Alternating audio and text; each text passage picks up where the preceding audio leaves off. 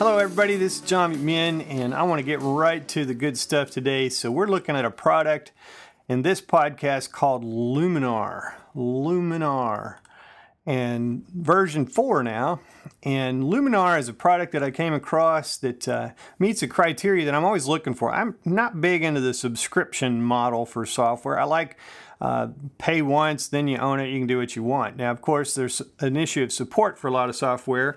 If they don't uh, support their software, then as there's Macintosh operating system updates, then you might end up losing the use of that software. Uh, so sometimes companies do have a fee in order to upgrade to the latest version, but Luminar is a buy it once and you own it product and we'll just have to find out down the road if they're going to want money for incremental updates or for major updates. I'm anticipating that they will just want it for major updates.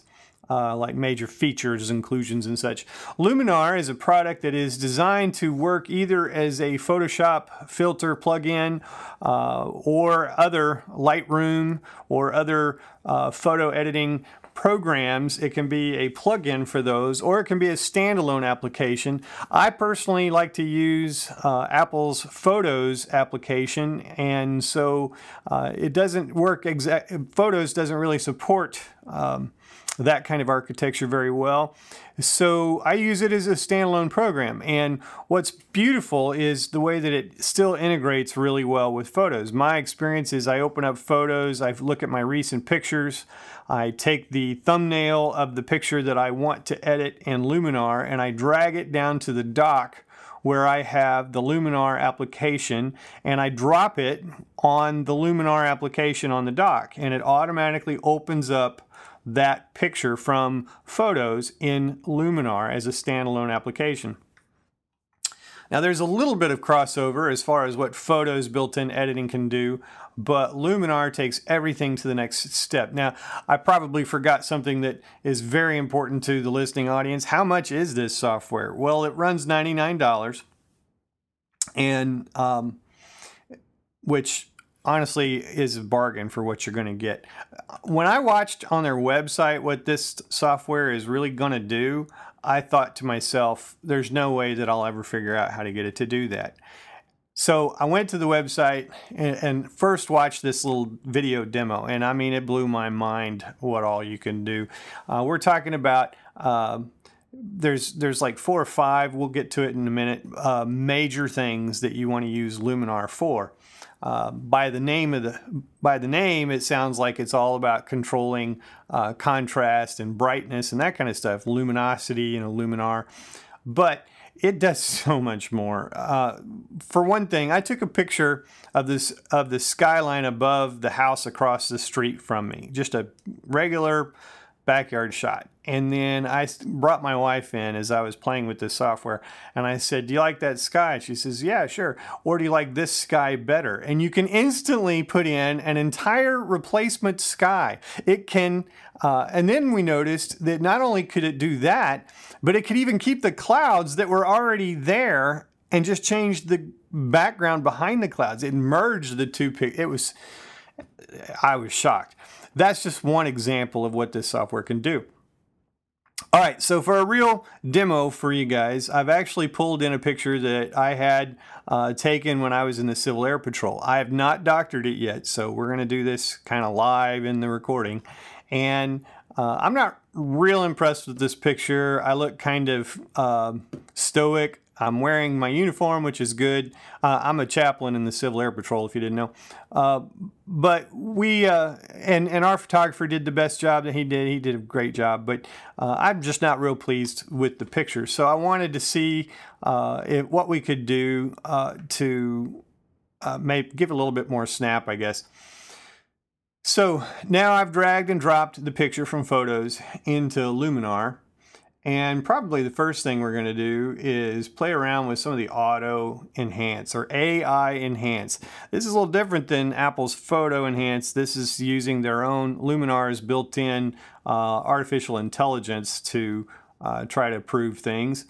And then it comes with a slider, so it's not all or nothing. Uh, with Apple Photos, it tends to be all or nothing. With this, uh, I'm using a slider right now called AI Accent and I can't really tell a whole lot of change happening on that one. And then the next slider is called AI Sky Enhancer. And since this is an indoor shot, there is no sky. So we can skip that one. Uh, then there is an AI structure. And as we adjust that, it has uh, kind of a blurring type tool. Ooh, I like that. And it's and it takes a lot of the hard work out for you. I can tell when you first move it, it's kind of thinking a little bit, and so it doesn't have instant results. But if you if you wait for it, then it sharpens things up, particularly in the background but I can see a lot of the like the dots and the and the lines in my face. Um, so, wow, it definitely takes some age off you. All right, then you can change the boost amount, AI structure, and that gives you kind of the ability to smooth out the skin tone quite a bit. Wow, very nice. Okay, then you have a color slider, and those are your usual saturation and vibrance, and remove color cast. And um, I think I'm going to leave those pretty much where they are. Maybe take just a little bit of color out. And a little bit of vibrance out. Okay. You know, if you're not pleased with your looks, you're never going to fix that. but you can fix the picture, but you're going to need makeup to deal with the rest of it. So, all right, so then we got details, enhancer. So we want greater, and I, I always like to take the slider one way or the other as much as possible. And we do not want to enhance the small details. That was a huge mistake. So we will take some of the details out. Then you got a medium details that you can as a slider, and then you got large details as a slider.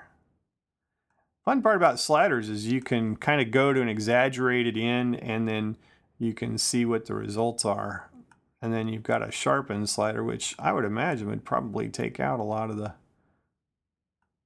well, okay. All right, so my skin tone is looking much better these days.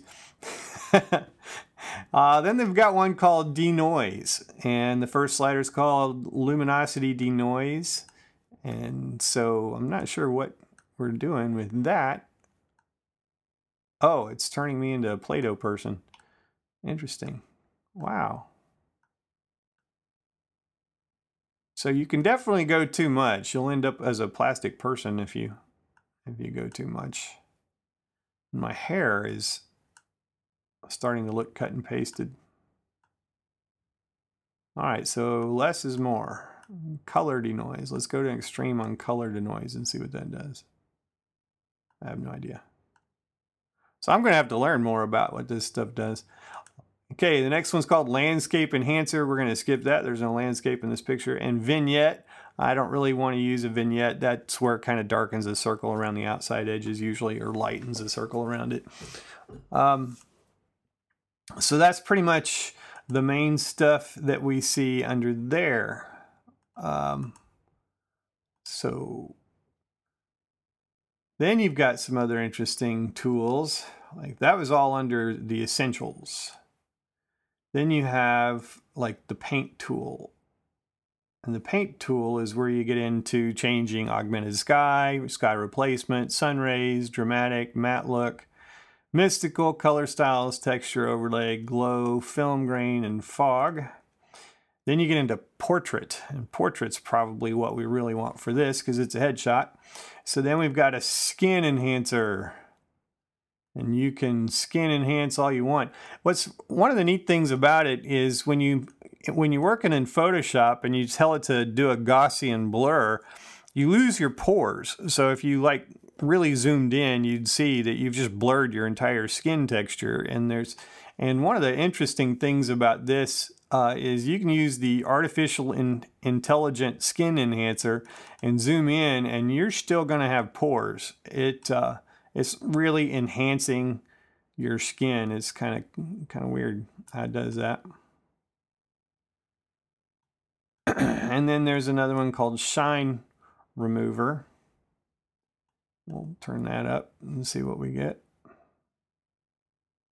Can't tell that there's that much shine on me to begin with, so I think we will take that out.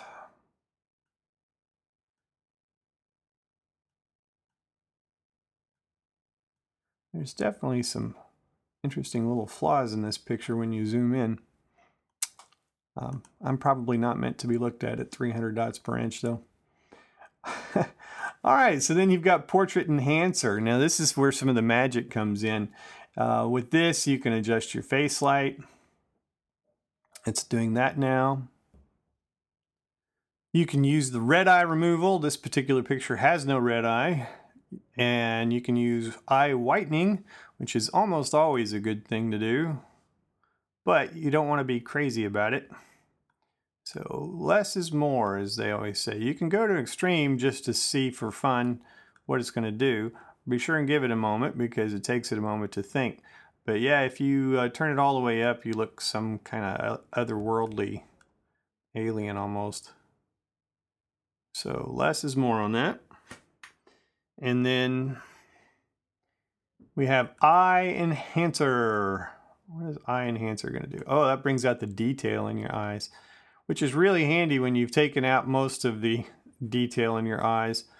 Now, I don't know about you, but if I look at my irises really close, there's multiple speckles and colors in there. If you turn up the eye enhancer, it certainly brings those out in the picture. When you're uh, left back at the original position, you can barely see that. It's kind of funny, you turn that slider all the way up, you see all the speckles in your eyes, and then when you turn it down, you can't stop seeing it. so you'll still see it. So um, again, I would follow the premise of less is more. Now, an area that I often have a problem, and I don't seem to so much in this one, is the dark circle removal, removal part. I often have dark circles under my eyes, but because we've already edited with uh, a lot of the light enhancing functions, um, I'm not that dark circly. So I don't think that I'm going to need that too much. But I do want to see what it does, so we turn it up for a moment. And I can't see that there's that much of a change right now, so I think we're going to keep that slider down. All right, and then you get into some kind of freaky stuff. One of them is called Slim Face 2.0. Now, I know that there's a lot of models that have their pictures done on the front of albums and stuff, and they will use some kind of uh, Photoshop technique to slim the face. I have never been able to do that in Photoshop. It takes more skill than I have. Um, but you can do this automatically here using their built-in artificial intelligence and it can slim your face right down, which is kind of interesting that it can do that. Uh, one of the downsides of doing it is it looks like a lot of the detail that we worked on for skin tone and for eye sharpness uh, is also affected when you use this function. So it is really cool. I can definitely see what I will look like if I lose another 20 pounds. By the way, I've lost over 40 pounds in about the past year and a half.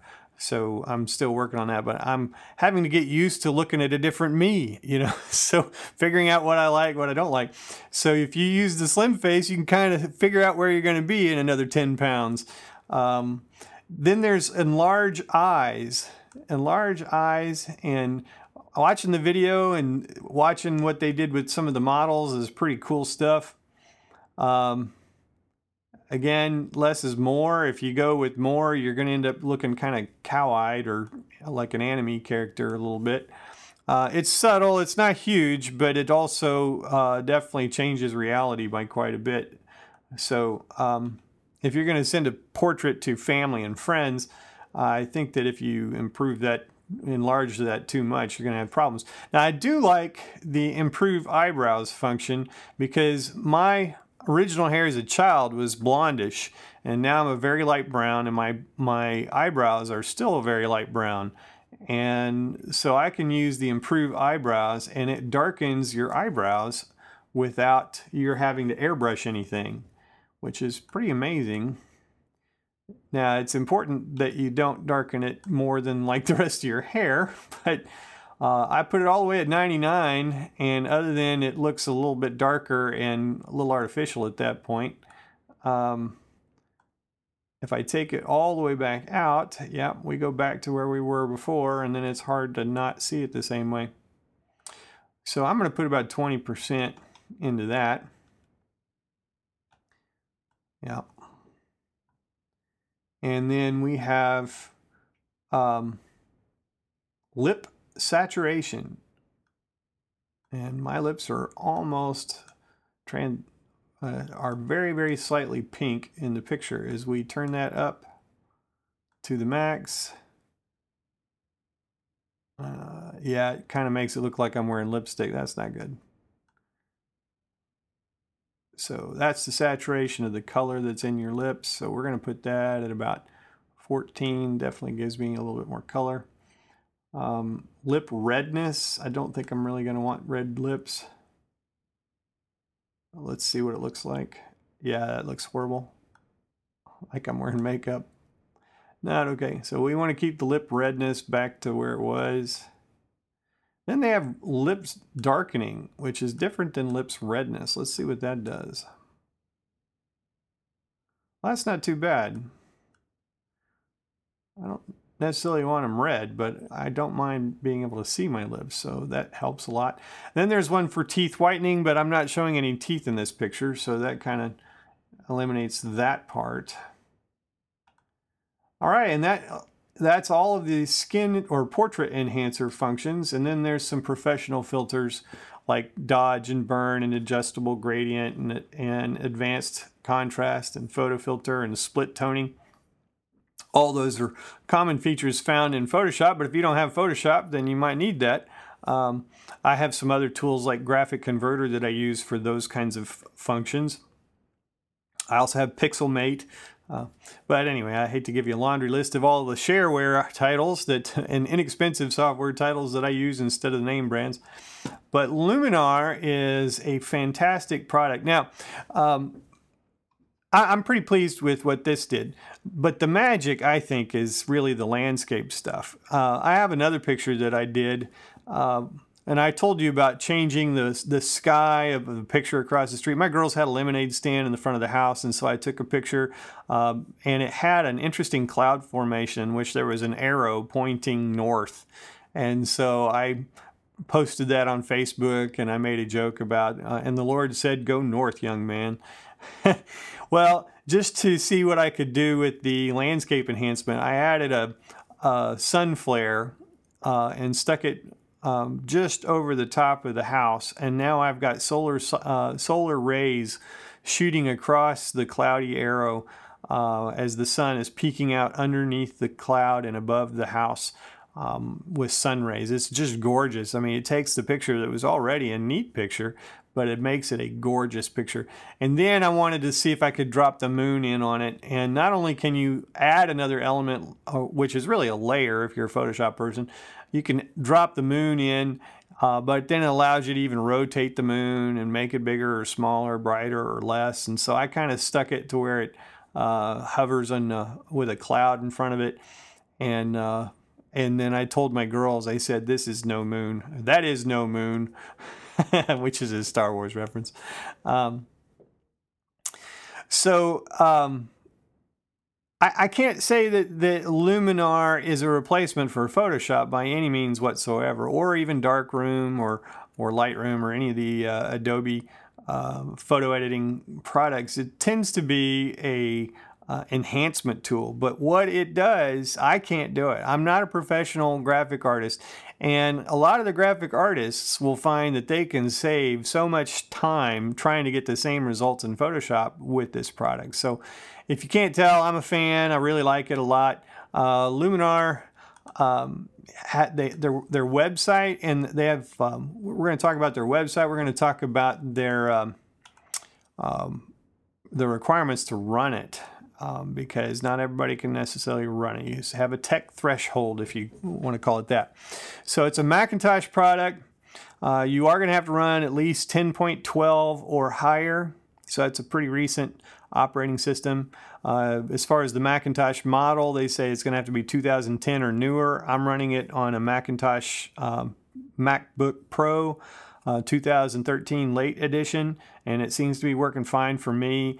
Uh, they they say you need to have eight gigs or more. Well, that's good that I have eight gigs then, and they want 10 gigabytes of free space minimum, and I have a large. Um, I have a large hard drive in mine, uh, non-moving. What do you call that? Uh, static? Or no, I can't remember what.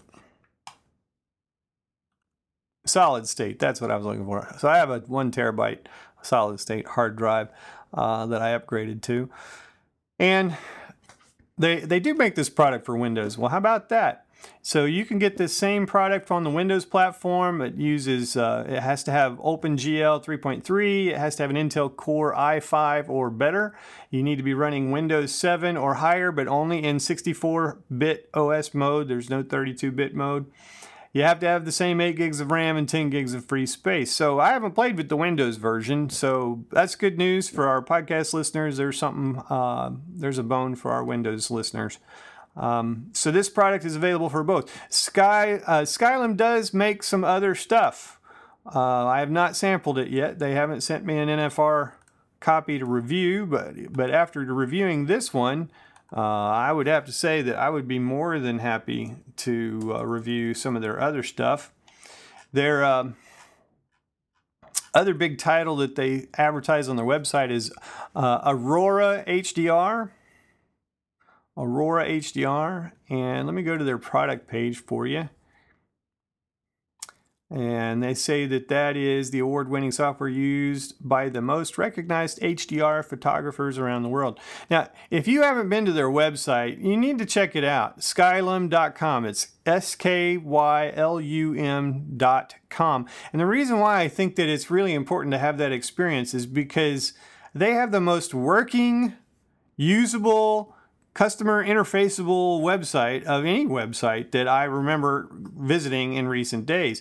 For example, when they show you what a, a, filter does, they have a slider and you just literally move your mouse back and forth and you're moving the slider on the screen in your web browser to see the before and after shots of what that particular filter does.